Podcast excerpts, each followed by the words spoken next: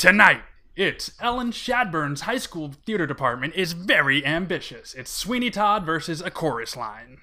This is musical theater deathmatch.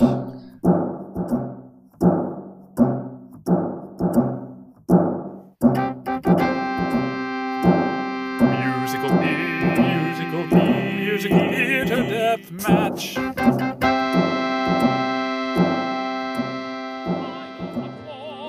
Can man require than love, sir? More than love, sir. What, sir? Tits and ass can change your life. They sure change mine. Welcome, friends, to Musical Theater Deathmatch. This is the podcast where two recovering theater kids we're going to pit two musicals against each other and try to determine which is the better show. My name is Andrew Favaloro, I'm Kelsey Goldman. and this is. I already said that, so yeah, that's life. uh, Kelsey, how have you been? I'm given to understand you were recently on vacation. I was was I recently on vacation? I was recently on vacation. I took a week off work and for half that week I just chilled at home because pandemic. and then for the other half of that week I went to New Jersey with some of my pod people. Um those are both people I do podcasts with and people who are in my pandemic pod. And neither of those were me, but that's fine. Uh, which is funny because I was also in New Jersey, also with my pod, and for for reasons we're about to get into in a minute, both podcasting and like life partner situations. Um, but yeah, no, it turns out that like being cooped up in an apartment for too long is like psychologically damaging. Who would Yeah. have guessed? Yeah, so I did that. Um, uh, my summer's been basically, you know, the last past few months. Uh, I got really into hockey this year, so I've been watching a lot of hockey in the past two months because Stanley Cup Finals are right now. So that's been my life, just like TV and hockey and Zoom chats. That's interesting. I, I assumed that the hockey was not a new revelation. I just assumed I was learning about it for the first time because I have recently kicked up my Twitter activity, and I just assumed you were always tweeting about hockey twenty four. I mean, I've been pretty much always tweeting about hockey since last October, so it's like not that new. But uh, this was like the first season starting like when the season started back last October that I was like, I'm gonna watch hockey this year, and so I did, and now I'm on hockey Twitter, and Nice. you just have to deal with it. and, and I do. I do deal with it. But but enough out of us. Let's introduce our guest. Who last time we had a guest on the show, it was the ex- executive producers of our heart, but this time it is the actual. Honest to goodness, love of my life. It is my wife, Ellen Shadburn, who is sitting 15 feet away from me in a different room, recording on a different microphone for reasons we don't need to get into. Ellen, welcome to the program.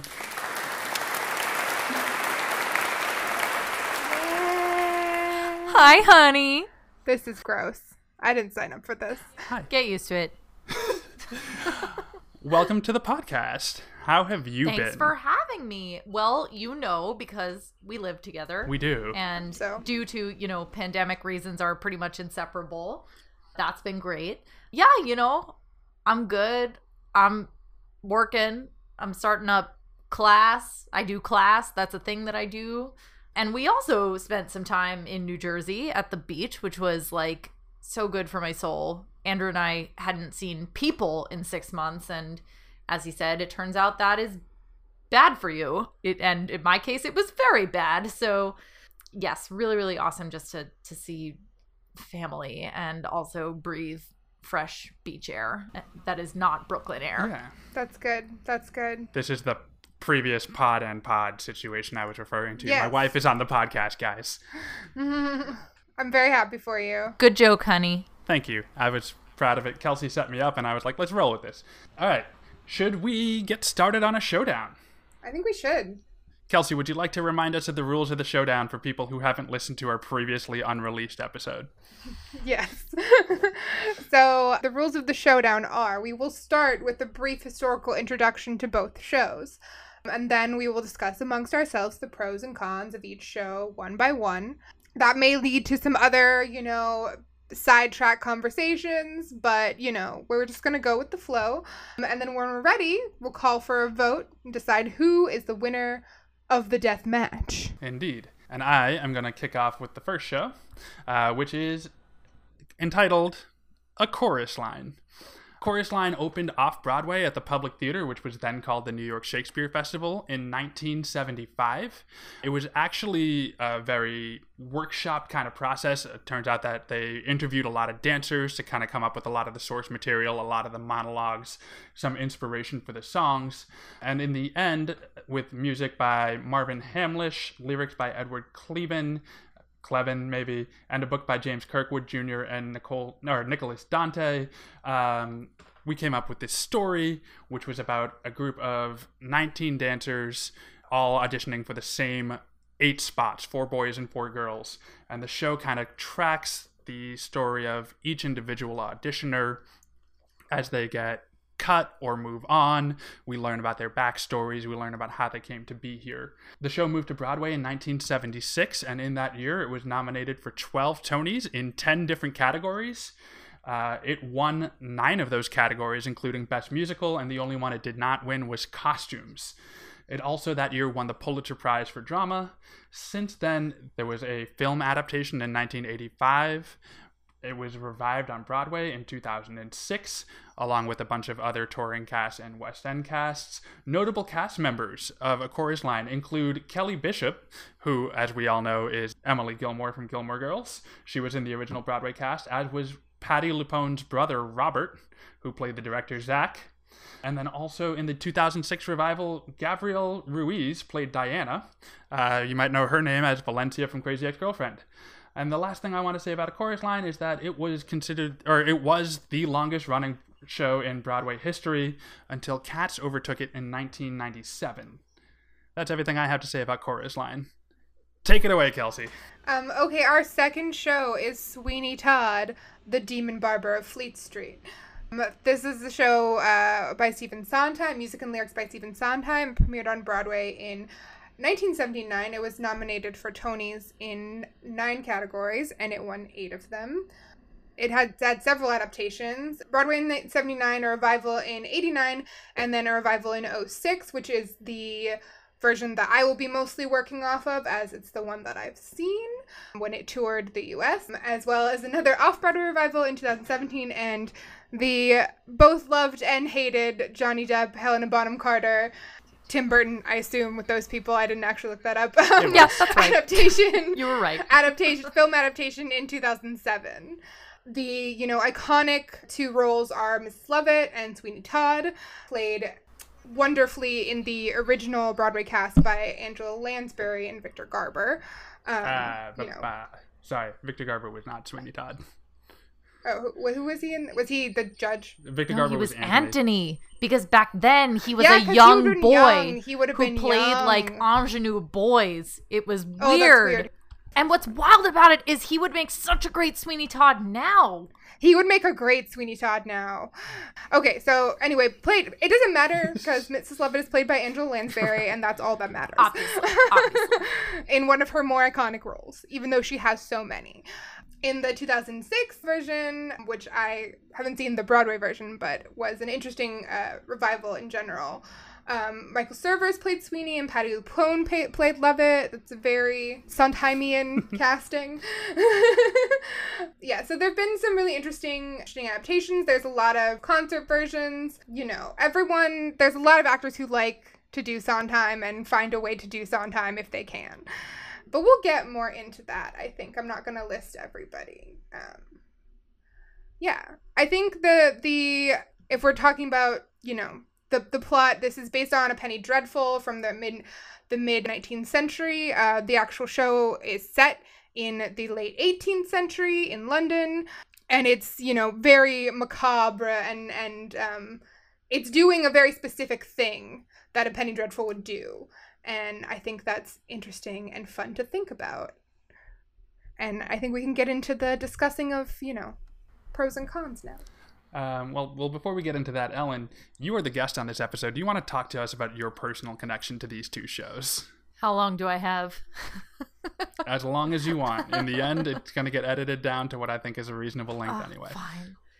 I have deeply personal connections to both of these musicals. What a surprise! The title of this episode is Ellen's high school theater department is too ambitious, and that is true. My high school theater department did both of these shows while I was in high school there. Sweeney Todd is a great introduction was the first play that I was in ever. I was uh I came to theater a little bit late in my life given that I uh, I now work in theater it's my career but you know I had been into music and had had been a singer up until you know high school and I sort of finally started getting the nerve to audition for musicals and Sweeney Todd was the first one that I got into the fall of my sophomore year and there were several things about it that were such an, a special experience to me. You know, the personal level is at the time, I remember myself being sort of a lot shyer and quieter than I am now. And I sort of think about that time in my life as the moment when I really like met theater people and like came out of my shell because you can't not be around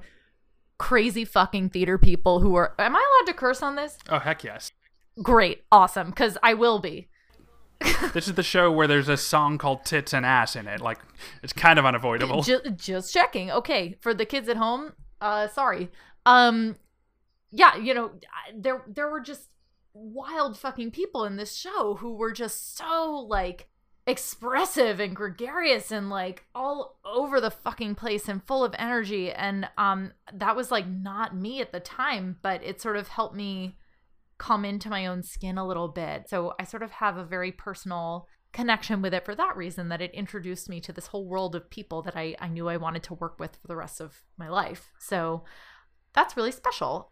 Another aspect of this show that was really important to me, I, I think as a as a young person, you know, I was 15 when I was in this. To have an adult say, like, I trust you with the content of this fucking crazy show it is really meaningful and you know, I was just in the ensemble. I wasn't like anyone special. And by the way, because my high school was enormous, the cast of every musical was literally 80 people. I'm not joking. So I was in like a 70 person ensemble. but, you know, I, I think the fact that this was a show that dealt with really dark, but also important themes, and that this adult in my life, like, trusted us with that and and really brought us into what we were doing and why we were doing it and what story we were telling was really meaningful to me at the time. And this director, by the way, ended up uh, going on to direct Equus after this, and I was his assistant director. So, yes, Chorus Line and Sweeney Todd don't even get at the extent of um, my high school theater department's ambition. So that was just a really special time uh, where I, found new parts of myself. I discovered a new passion and like we were telling an important story too. Like it wasn't we weren't just doing some frivolous musical. It was really something quite meaningful and with depth. Um, I think that's what I love about this musical is that it's really it's doing something that not a lot of musicals do, which is like going to a really dark place. Um, it's a it's really something the form does not engage with a lot. So I think that's Sweeney Todd. Um, it'll always hold a special place in my heart as my very first theatrical experience. That's great. That's great. And who did you play in a chorus line? Well, funny you should say that. I was not in a chorus line. A chorus line was backup, the first show I ever auditioned for and did not get into um, because I can't. God, dance. I hope you got it. or God, I hope you got it. or at least back then um certainly could not. I like ended up i've been in dancing shows before like later on in college i was in cabaret. Like i've done But like like a chorus line is a show for dancers. it is. It is for sure. It's not it's not just a dancey show. Like I think that's what's not to interrupt you, sorry, but I think that's what's great about a chorus line is that like it was a show made by dancers for dancers, and I think even in the initial version of it, like you didn't have names playing playing these parts. Like the people playing the parts were Right. ensemble members. Like yeah. Anyway, sorry. no you're you're totally right so um you know here i was this like musician singer like coming to audition for this thing it probably wasn't the best fit but um i you know i don't know what prompted me to audition for this i think i had seen the musical before i think it was oklahoma and i had always loved musical theater but i never i'd never really seen myself doing it or into it until like someone I don't know, someone must have told me about this audition, so I did it. And I was was saying to Andrew earlier, the audition song was one and because my high school is enormous and like I said 80 person casts, there were probably over 100 people at that first audition and they didn't stop in between songs. Like they just after everyone sang the first like whatever it was 16 bars of one he just kept playing the vamp in between and then we just kept going and i never wanted to hear that song ever again. Um I bet. yeah uh but it was really fun still. The the dance portion was to god i hope i get it which was incredibly appropriate and all of us just couldn't stop joking about it. I just remember being really sort of excited about it and i was definitely bummed when i didn't get in but you know i went out for sweeney todd the next semester anyway so it was fine. And also you know not to like brag or gloat or whatever but when i got the lead my senior year in the musical the person who directed that show was like doing my makeup and he was like well why didn't you audition for my show? And i was like i did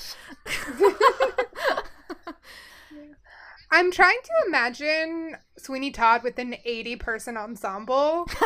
like, I feel like that show doesn't really lend itself to that, but I think you should spend more time trying to imagine a chorus line with an 80 person ensemble. that also would not go well. yeah basically they they you know they had the like 19 main people and then they brought out the rest of the ensemble for like one and for Yeah. like basically the beginning and the end Yeah. and that's it so Yeah.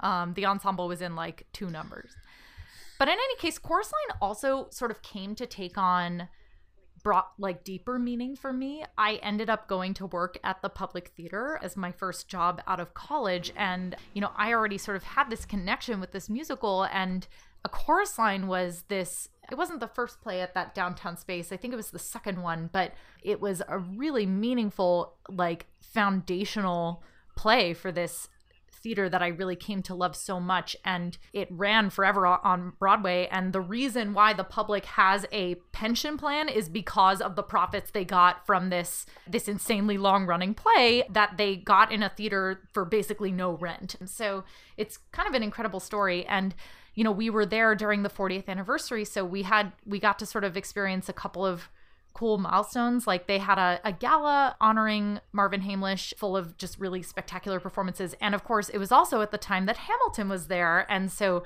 there's this, there are videos online of this at the end of a that night's performance. The ensemble of Hamilton comes out, and Hamilton is a very ensemble heavy show, and they come out with their headshots, just like in a chorus line, and you see them sort of you know put it pulling them up the way that they do in the show and it's incredible so they they What I Did for sang Love. what I did for love. Um, and then they brought out the original cast, and I was crying a lot. It was it was amazing. But really, um, and this is like such part. This is meaningful to me, but it's also like partly teenage angst. Um, when I was in high school, you know, I remember a distinct moment where I sort of had to make a choice between science and theater, um, just in terms of like how I spent my time. And I just remember that song, What I Did for Love, being like a huge pivotal life-changing moment for me of like oh this is clearly where my passions are i am clearly going to be doing theater for the rest of my life this is what I did for love. Like, this is the choice that I make. So, I still very much associate a chorus line with that choice of how I was going to spend my time and, and eventually my, my career. So, a chorus line, everyone. That's it. Excellent. Very Excellent. nice. Before we start discussing the shows one on one, I have a new segment I'd like to introduce. And I guess technically every segment is new because the show isn't released yet, but still. This is a segment I'm currently t- entitling Ben Brantley's Burn Book. Uh, um, I have here three different reviews of different productions of either a chorus line or Sweeney Todd. I'm going to read you the review with a couple of key pieces of information redacted, and I'm going to have you guys try to guess which they are for. This is fun. Let's play. Let's, play some it. Ben Brantley burn book.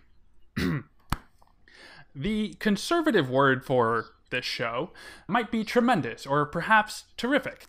Redacted's new style musical opened last night, and the reception was so shattering that it is surprising if by the time you read this, the theater is still standing. It was that kind of reception, and it is that kind of a show. chorus line. I think I think the the what 2005 revival of Chorus Line maybe. I don't know. Oh, I didn't realize we could be doing revivals Um, too. That didn't occur to me. I literally thought it was only. Or, wait, is it only original productions? No, because Ben Brantley was not There- reviewing. there's a revival in there. Uh, sorry, I should say they are not necessarily all written by Ben Brantley because some of them do have to dig a little bit further back into the archives. Okay. So was this Frank Rich or something? Anyway, I, I I agree that that one is a chorus line. If it's not a chorus line, I'll be very. Then it has to be the the 2005 staging of. No, it's Sweeney definitely Todd. it is a chorus line. Um, I, I just I was very upset because they keep being like public theater, public theater, Hamlet, and I'm like, ah, God, like so much redaction. All right, next. Yet, with so much to occupy our ears and eyes, and so much to respect, there is an uncomfortable void in the evening. To my mind, a most serious one. The story, as told, leaves us restive and unabsorbed. It also leaves us puzzled as to why the creators went to so much trouble to tell it. Strangely, events are thinned out, interrupted, sometimes halted by the use of music. Interesting. I feel like that's also a chorus line. I feel like it could be too because like because of the way that the story like the because the the chorus line story isn't like a linear story really like it's Exactly, not yeah. it's, the the narrative is not you know that and it is interrupted by the use of music It a lot is. It is. Yeah. But it's also like this is hard Andrew It's Sweeney Todd. This is from a 1979 review entitled Ugh. Is Sweeney on Target by Walter Kerr. Um, by the way, the previous one was from 1975. It's obviously the off Broadway run. Uh, that was called A Tremendous Chorus Line Arrives, written by Clive Barnes. All right, our third Clive Barnes. our Barnes, third and final review. This one is actually a Ben Brantley. Watching the show, directed by director, It's like drinking from a pitcher of draft beer. You never repeat the tang or sting of that first swig. But since that initial swallow is so ambrosial, let us savor it. Because anyone who wants to know why this show was such a big deal when it opened, in the year when it opened, need only experience the first scene of this revival. A chorus yeah line. I think there I think it's a chorus line it's 2006 a chorus line the first it is two- scene. it is yeah. 2006 Yeah. a chorus line. He did not like that production, guys. no. really I think I remember that because I saw that production and I I remember I feel like him not liking it, but it's Ben yeah. Brantley, so so so Whatever. I've I've actually never seen a chorus line just putting that out there Mhm. we should fix that. I mean, I'd like to, yes. Um, but the 2006 revival cast is the like the my version, you know, like the one you listen to. So like that's the that's the version I know. Uh, well, let's let's use that as a jumping off point to start talking about chorus line. I actually remember when Ellen and I first started dating. One of the first things I did is I said, "Hey, uh, we should send each other musicals that mean a lot to us." And I sent her Seussical, and she responded with a hell of a left hook, and sent me a chorus line. Wow, that was Uh, the you sent me first that thing I and sent La you? Cage aux Folles, and I can't remember what the third one was. Good choice, Ellen. You Past passed Ellen. me. Chorus Line album is very interesting, and it took me a long time to like reconcile this. But when you listen to the album, you kind of do lose track of who is who and like whose stories are who. It kind of seems like it's just one person telling a story after another after another, and it, it doesn't really seem like there's a story to it. It wasn't until a few years ago that we saw a couple of friends of ours in a production that I like really got the full chorus line experience. That's where I want to start. I think that like I'm I don't have the full chorus line experience though. I there was like a period of like probably like my senior year of high school where I was listening to that cast album over and over and over and over again cuz the like the songs are so singular and character driven and like and all of them are great. they're most of them are great. Most. Oh, I want to. I want to hear the exception. Mhm. I don't think Give Me the Ball is great. I don't think the fourth montage is great. Oh, okay. Other than that, they're mostly great. Like I, I, mean, it's pretty amazing how every single one is just like Yeah. incredible. montage montages part three and four are like the the low point Mhm. musically for me but it's so hard to follow hello love and also Yeah. nothing like you Yeah. like to follow nothing nothing is like Yes. Amazing. so good like it's just like you're you're gonna have a low point somewhere, and it's like in the middle. It's fine. It's chill. It can be there, and then you end like on a real high note. But yeah, like it's like it the like all the songs are so good and so singular and i actually don't feel like you lose the characters because of because of that like when Mhm. you're listening to it because like you can tell that the person who's singing nothing is the same person who's singing what i did for love i think that through line comes through just in the way the lyrics are written the way the music is written i think it's and the way it's performed even auditorially i think it's just really yeah, but like great. there's a crucial moment that just like doesn't come across in the album at all, which is that right before what I sang for love is Paul, who I think doesn't have a song, he only has a monologue, breaks his leg, and that's what like forces Mm-hmm. everybody to kind of stop and contemplate what's going on. It's heartbreaking. well i didn't know that because i haven't seen the show It's really, I mean, they all end up sort of sitting around, like he br- he breaks his leg because, yeah, and then they haul him off, and then you're left with the remaining dancers in this sort of rare moment of silence, and they're all like, "Oh fuck! Like, what would we all do if we couldn't dance? Dancing is what we do. Like, how would we handle that? And that is what what I did for love comes out of, and it is such a singularly beautiful theatrical moment." that like is making me cheer up as, as I speak. Um, yeah it's incredible. I I feel like you know this is I don't know if this should be some sort of metric on our general scale, but I think a chorus line maybe has the most numbers per capita that I want to do at karaoke. yes. like like I don't I I don't know how to like express that the way I want to, but like honestly like doing at the ballet at karaoke with you and Emily Ellen is like one of my like top karaoke experiences. That was great. It was a good Yeah. You and. I, you and I, for a while wanted to do sing at karaoke, but they never had it. Yeah. Yeah, that would have been That would have been end- great. Yeah, I mean, like I And- love, I just love all the songs in the show. They're so fucking good. Can we can we call it the karaoke quotient? yes, the Can we call it the karaoke quotient. quotient and like bring it back as a recurring segment? Karaoke quotient TM TM. Yeah, this song has a very high karaoke quotient. What would you say is your number one karaoke song from Chorus Line, Kelsey?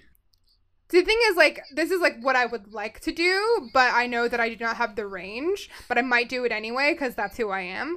Um, I love the music in the mirror so much. Ah, it's amazing. It's so good. I've done. I think I've done Dance 10 Mhm. Looks three.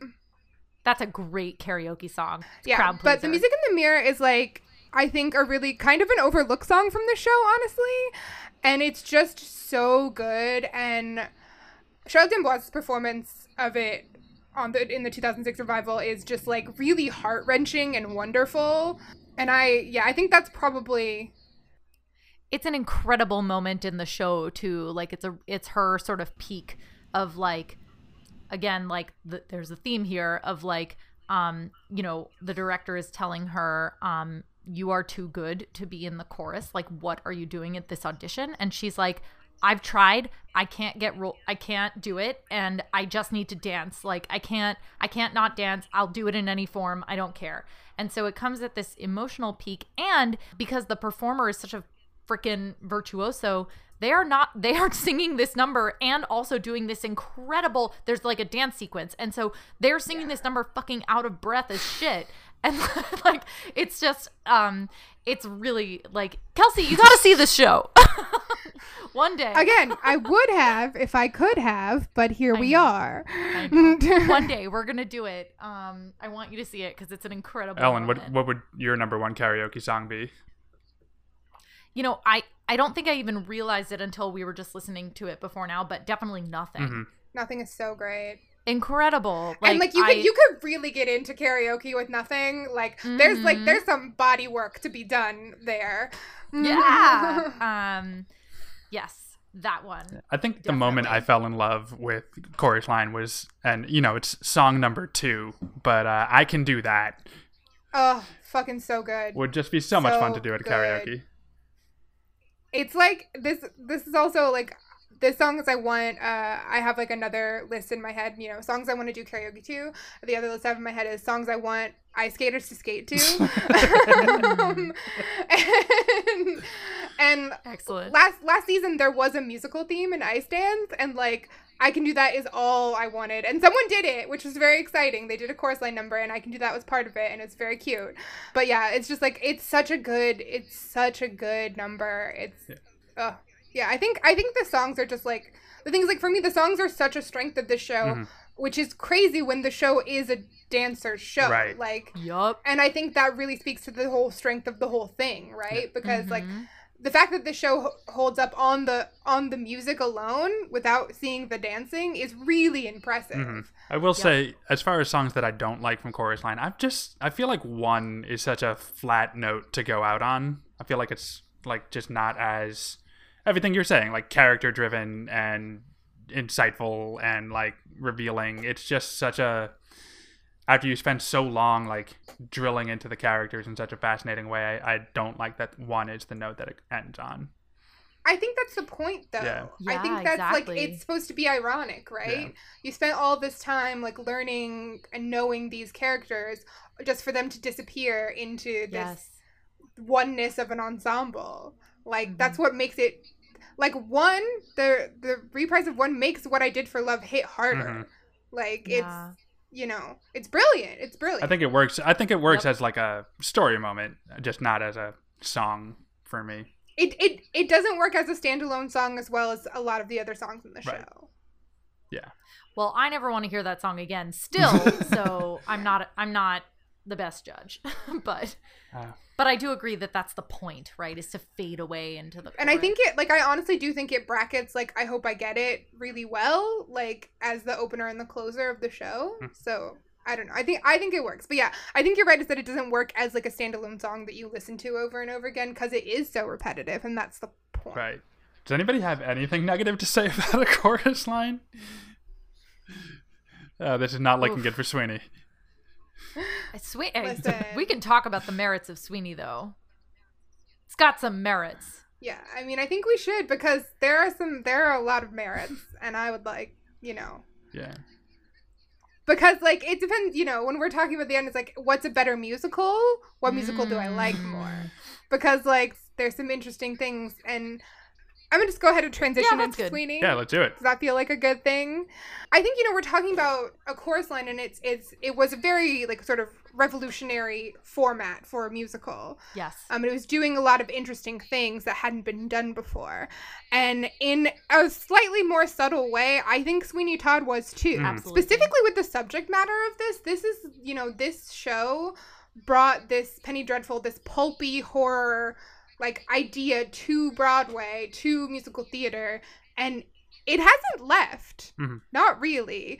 Like without this show, you don't get I don't know if you get Phantom. You might, but I don't know if you do. You definitely don't get like Jekyll and Hyde or like Bloody Bloody Andrew Jackson or like, you know, any any or you know, American Psycho. You don't get American Psycho without Sweeney Todd. Like you don't get Heathers.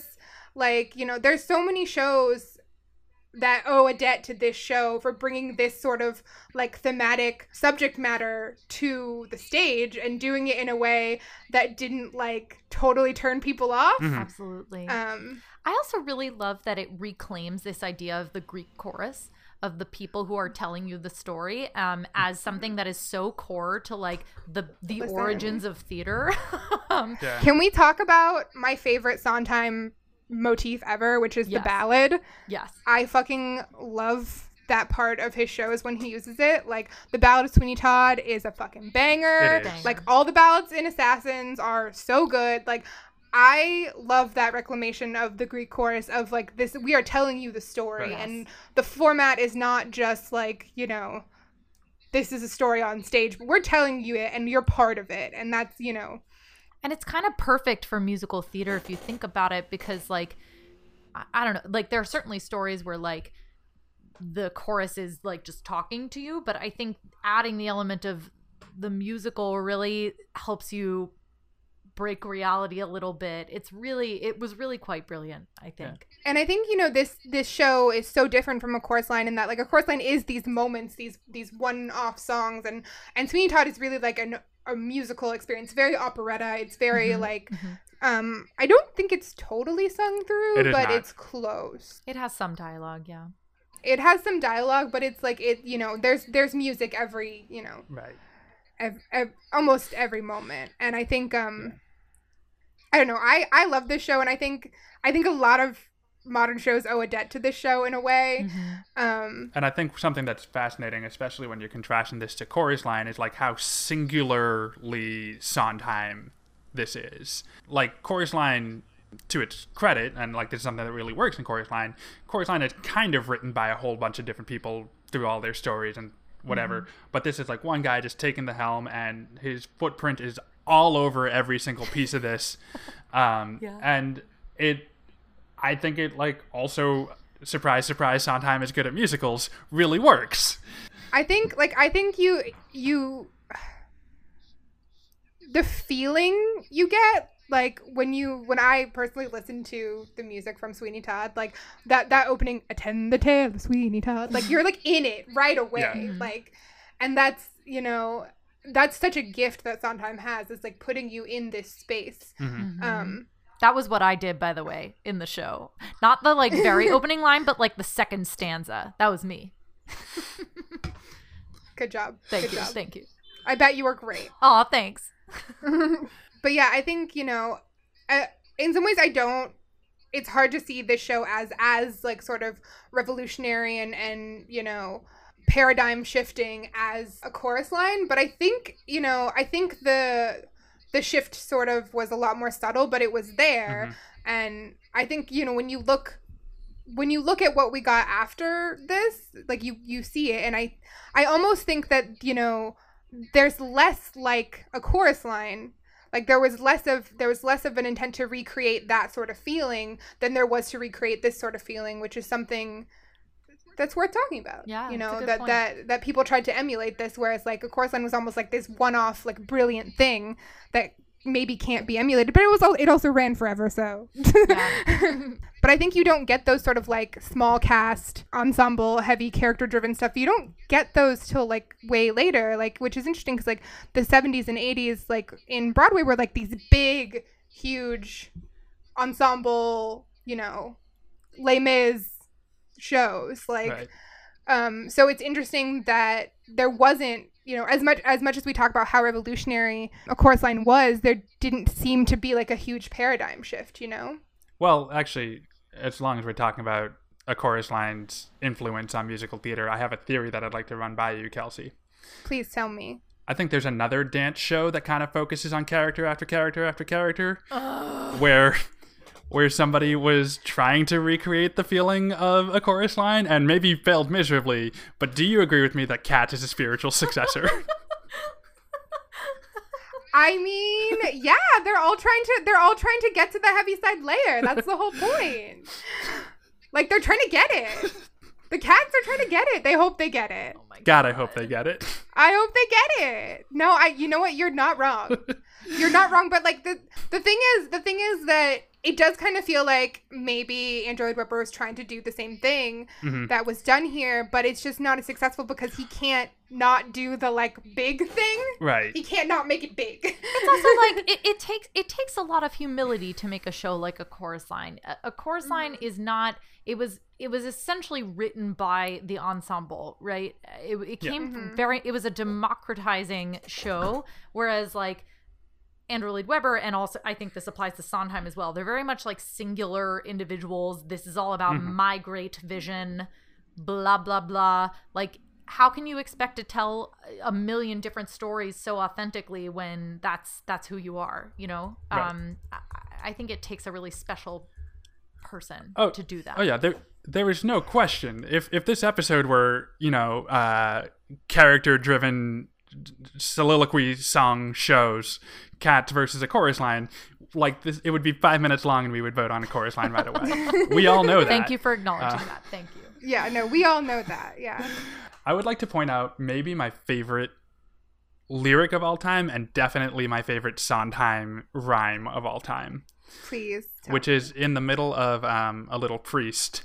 I'll come again when you have judge on the menu. And for whatever reason, I just I laugh so hard, and it makes me smile so big every single time I like.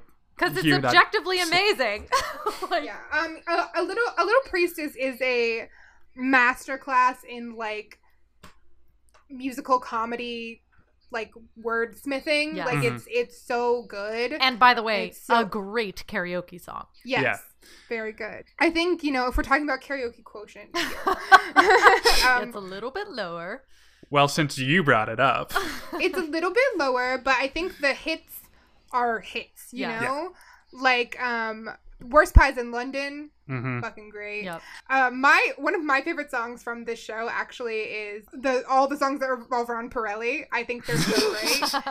Pirelli's Miracle Elixir is a catchy little tune. Yep. It's really fun. And then like his whole like the contest is whole is like Hi, uh, the Dolphin Dolphin Pirelli, Pirelli, the king of the barbers, barbers, the the barber barber of of kings. kings. Buongiorno, good day. I blow you you a kiss.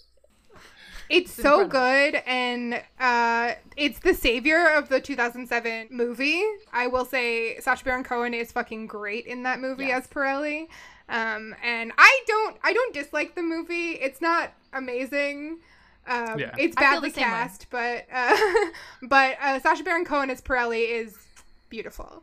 Well, Um, the uh, the other great moment of casting in that movie is Alan Rickman as Judge Turpin Yes. because nobody will just I make you slither in your skin the way that his voice can. I think like this is weird because like I'm at a place where like I really think that like I mean I'm, I'm not ready to call a vote yet, but I think that I think the music in this is so wonderfully like tied together, but also the characters do have their very specific sounds, you know, like like all the the songs with with Mrs. Lovett have a very like specific like cadence and, Yeah. and rhyme and and and motif um and Pirelli is the same way and then you know you have Anthony. Joanna who's this very Mhm. operatic soprano um and Anthony and you know there's there's there's there's some really masterful composing being done by Stephen Sondheim obviously um I, I I also think it's just so good. I, I really love all the characters, like their their arcs are so clear. It is the kind of show that you do get so much from just listening to the album.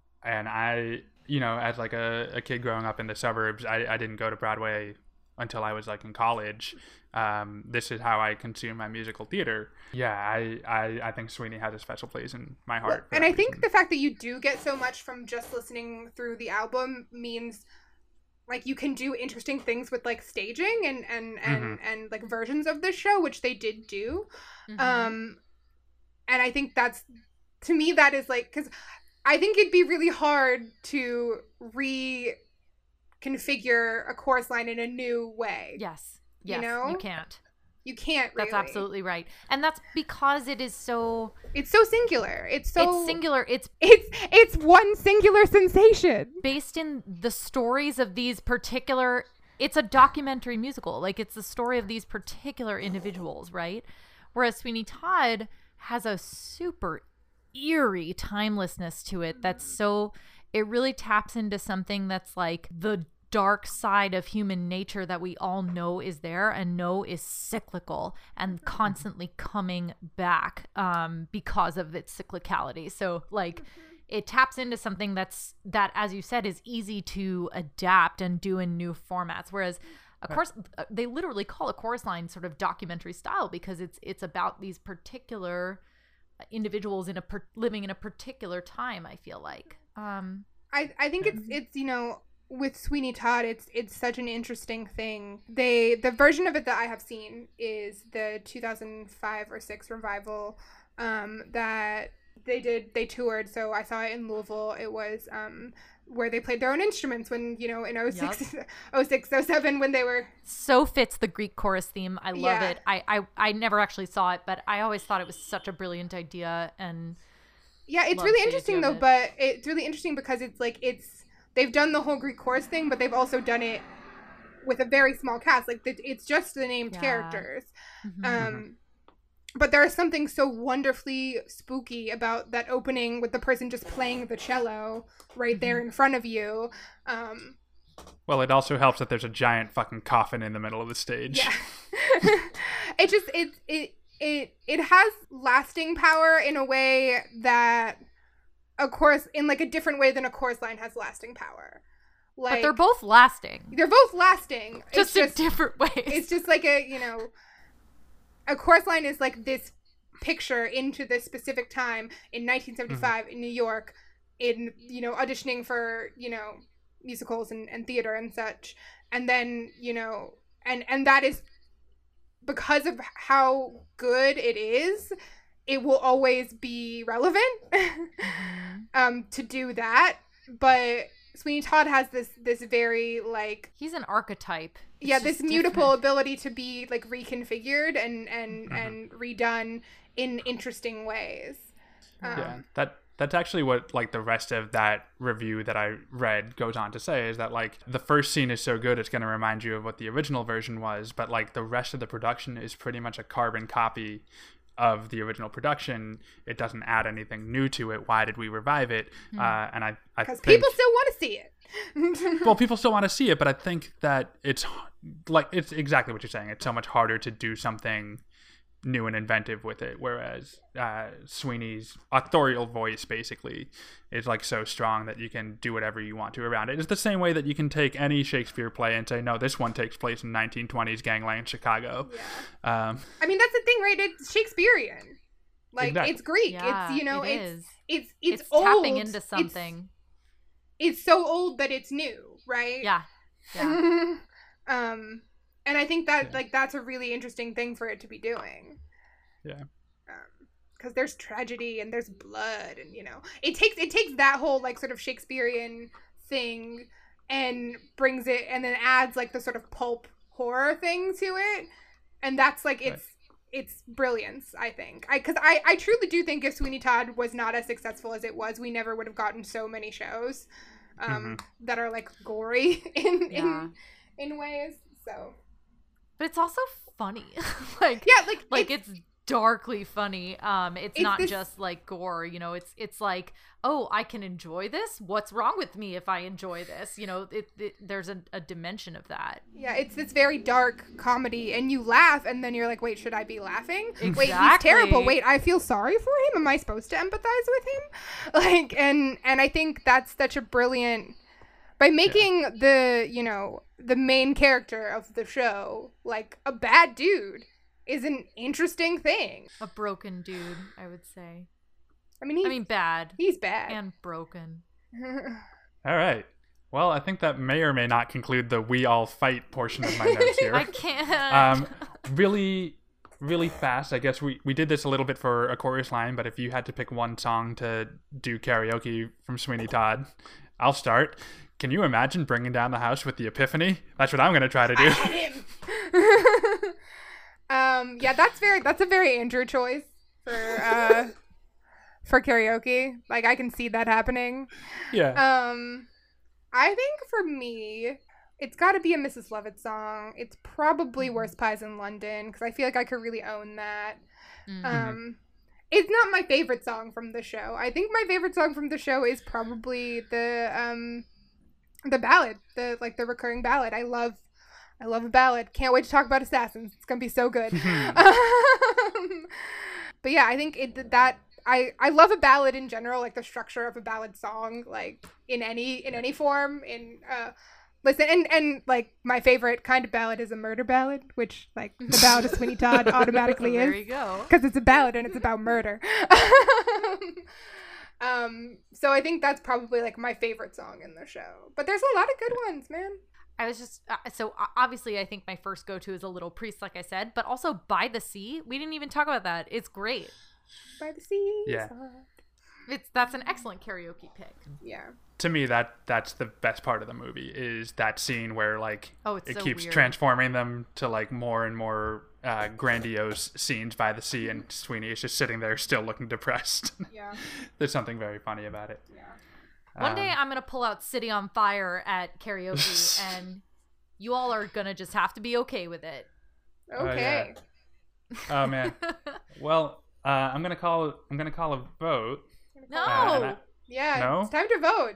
do you do you want? What do you want to talk about? The parlor songs? Do you want to talk about the wigmaker sequence? We have to. We have to pick now, Ellen. The longer I talk, the longer I can put this off. I, I'm gonna start.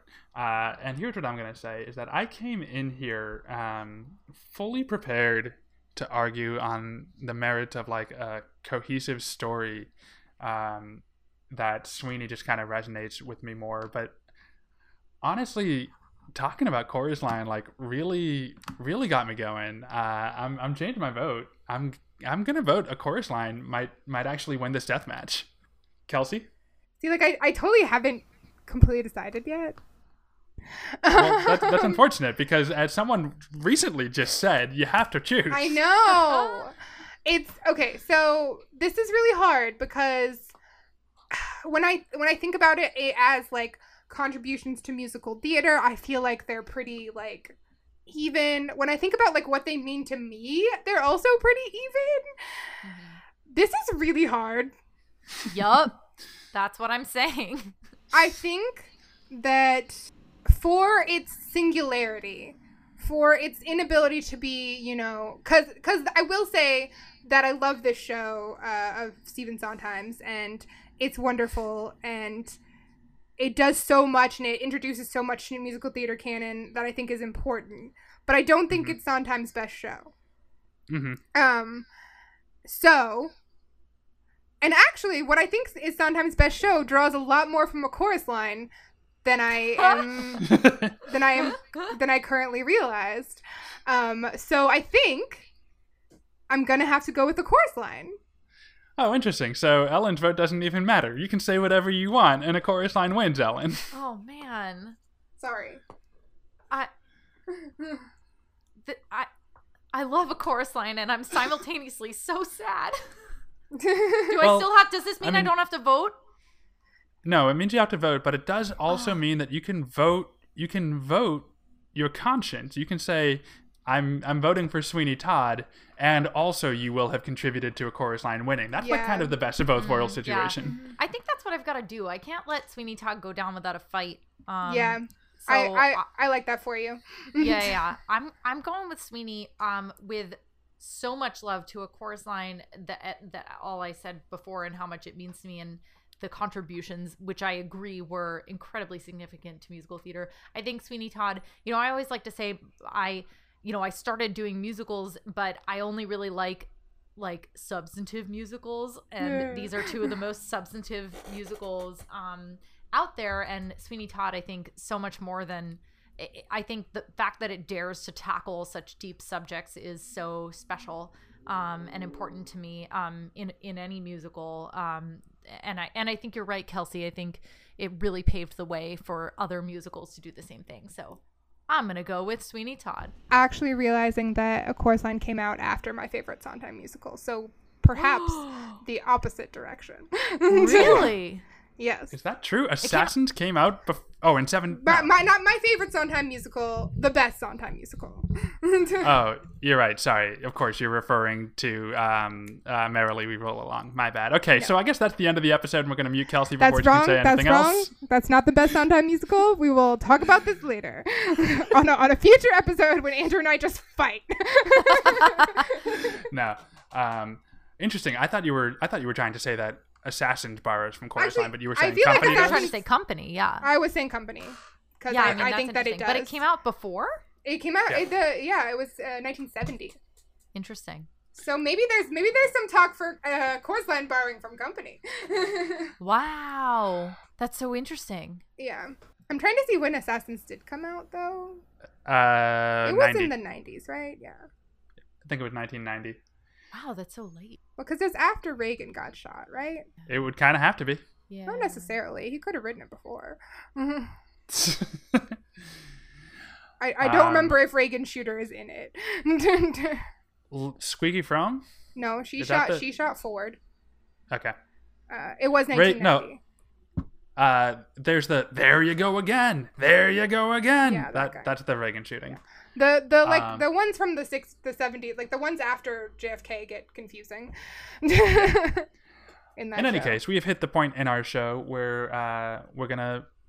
Well, there's just a big blank space here, but it's for plugs and recommendations. If anybody feels the need to plug or recommend anything, now's the time. I'd like to plug my Twitter. I am active on Twitter now. I post about two jokes a week. Some of them are pretty bad. You should follow me. My Twitter is adfav. It like Andrew Douglas Favaloro.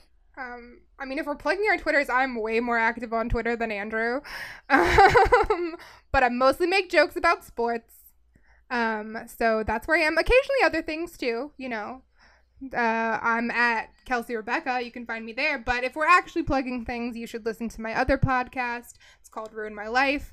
It's with uh, our good friend Jason Edwards, who will be on this this show eventually. Um, where we introduce each other to pieces of media, food, other things that have ruined our lives and ruin each other's lives. Um, there should be a new episode sometime soon. You know, we're we're it, we've been at this four years. Pandemic really got us off the schedule, but you know it's coming. We have a plan. There's a the most recent episode is very good. It's about the season one of The Simpsons. My friend Brie is on it. Um, highly recommend. I liked that episode. That's good. Yeah, she was she was a really good guest. She knows a lot about The Simpsons. she does. Yeah. Ellen, do you have anything you want to plug? No. Okay, but no, actually, um, I do think the title of this episode is Ellen's high school musical theater department is too ambitious. And so I do think a thank you to my teachers is appropriate in this case. I'm eternally grateful to James Bohannon, who directed Sweeney Todd, later, later Equus, that I worked on with him. Incredibly influential to me. And I forgive you for not casting me Robert Ellman. As you can tell from this show, if you ever listen to this, uh, it was clearly still incredibly influential in my life. But here's a, th- a thing to plug go vote. Yeah, that's. Uh, I was actually thinking we need a good closing tagline, Kelsey. Should our closing tagline be "Go vote"? you should go vote. Yes. Kind of like we do on this show. Exactly. Anyway. It's That's your vote. thematic. Um, well, we hope you'll join us next time on a very special Halloween musical theater death match where it'll be adaptations of Halloween movies. It's the Addams Family musical versus Beetlejuice. Good night. Go vote. Go, Go vote. What more can man require than love, sir? More than love, sir. What, sir? Tits and ass can change your life. That's all I needed. I just needed to get Kelsey's laughing reaction to that. I just hadn't heard the second part. Oh yeah, no, I'm gonna update it every time. Get used to some mashups. yes. So pleased with himself. I can tell. He was so pleased with himself when he sent me like the first part. So I'm pretty I'm pretty ecstatic about uh the second part. The the other one I almost did was doodle doodle doodle doo attend the tale of Sweeney Todd. Again, attend the tale of Sweeney Todd. Again, attend the tale of Sweeney. Uh, that would that would be funny too. I would enjoy that.